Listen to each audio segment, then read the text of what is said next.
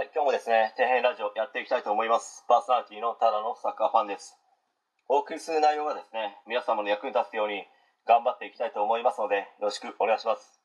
えー今回はですね、中学の時は割とイケメンで人気者だった人が、偏差値35から偏差値38の高校に進学して、すぐに辞めてしまった話について、まあちょっと語っていきたいと思うんですけど、まあ、中学の時はですね結構イケメンで身長も高くてモテていた人だったんですけど、まあ、勉強の方は苦手らしく偏差値で言えば、まあ、35から38の、まあ、30代の高校に進学し、まあ、高校1年の1学期ぐらいまでは、まあ、たまに見てたりしたんですよね。けど夏休みぐらいからですかね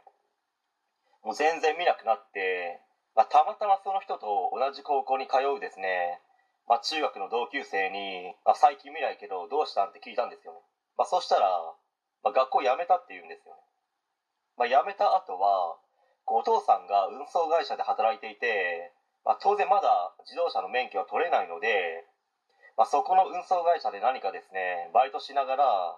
まあ、正社員を目指すみたいなことを言ってたらしいですね、まあ、当時はまあ、へえそうなんだぐらいの思いしか、まあ、ありませんでしたけど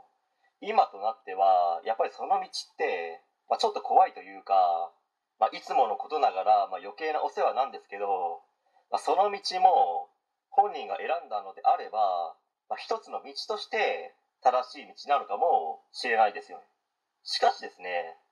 将来的に後悔してしまうという可能性もあるわけですよね。いや本当運送会社の仕事は立派な仕事だと思いますよ、まあ、どこの会社もまあ今は人手不足で、まあ、大変らしいですよね。まあけど仮に仕事内容もまあ楽で、まあ楽な仕事はあんまりないと思うんですけど、まあ給料も良かったら人手不足になりますかね。まあ応募が殺到しますよね。まあ、そもそもですね、もう仕事で楽をして稼げるというですね、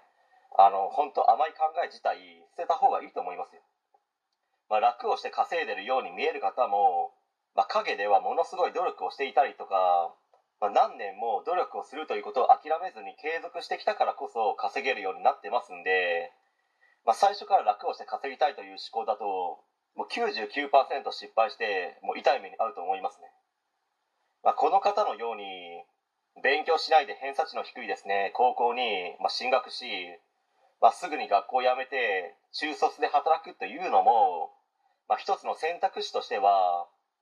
まあ、その後後悔をしないのであればそれはそれでいいのかもしれないです、まあ、ただ人生って長いですよね。長い目で見た時に子供の頃からしっかりと勉強してきてやっぱりこうそれなりの学校に入り卒業したという経験があった方が人生をですね有意義に過ごせるというですね、まあ、可能性もまたあるわけですよね、まあ、そういった話についてもですね大人が子供たちにですねしっかりと話をしなければいけないと思いますね。はい、えー本日は以上になります。ご視聴ありがとうございました。できましたらチャンネル登録の方よろしくお願いします。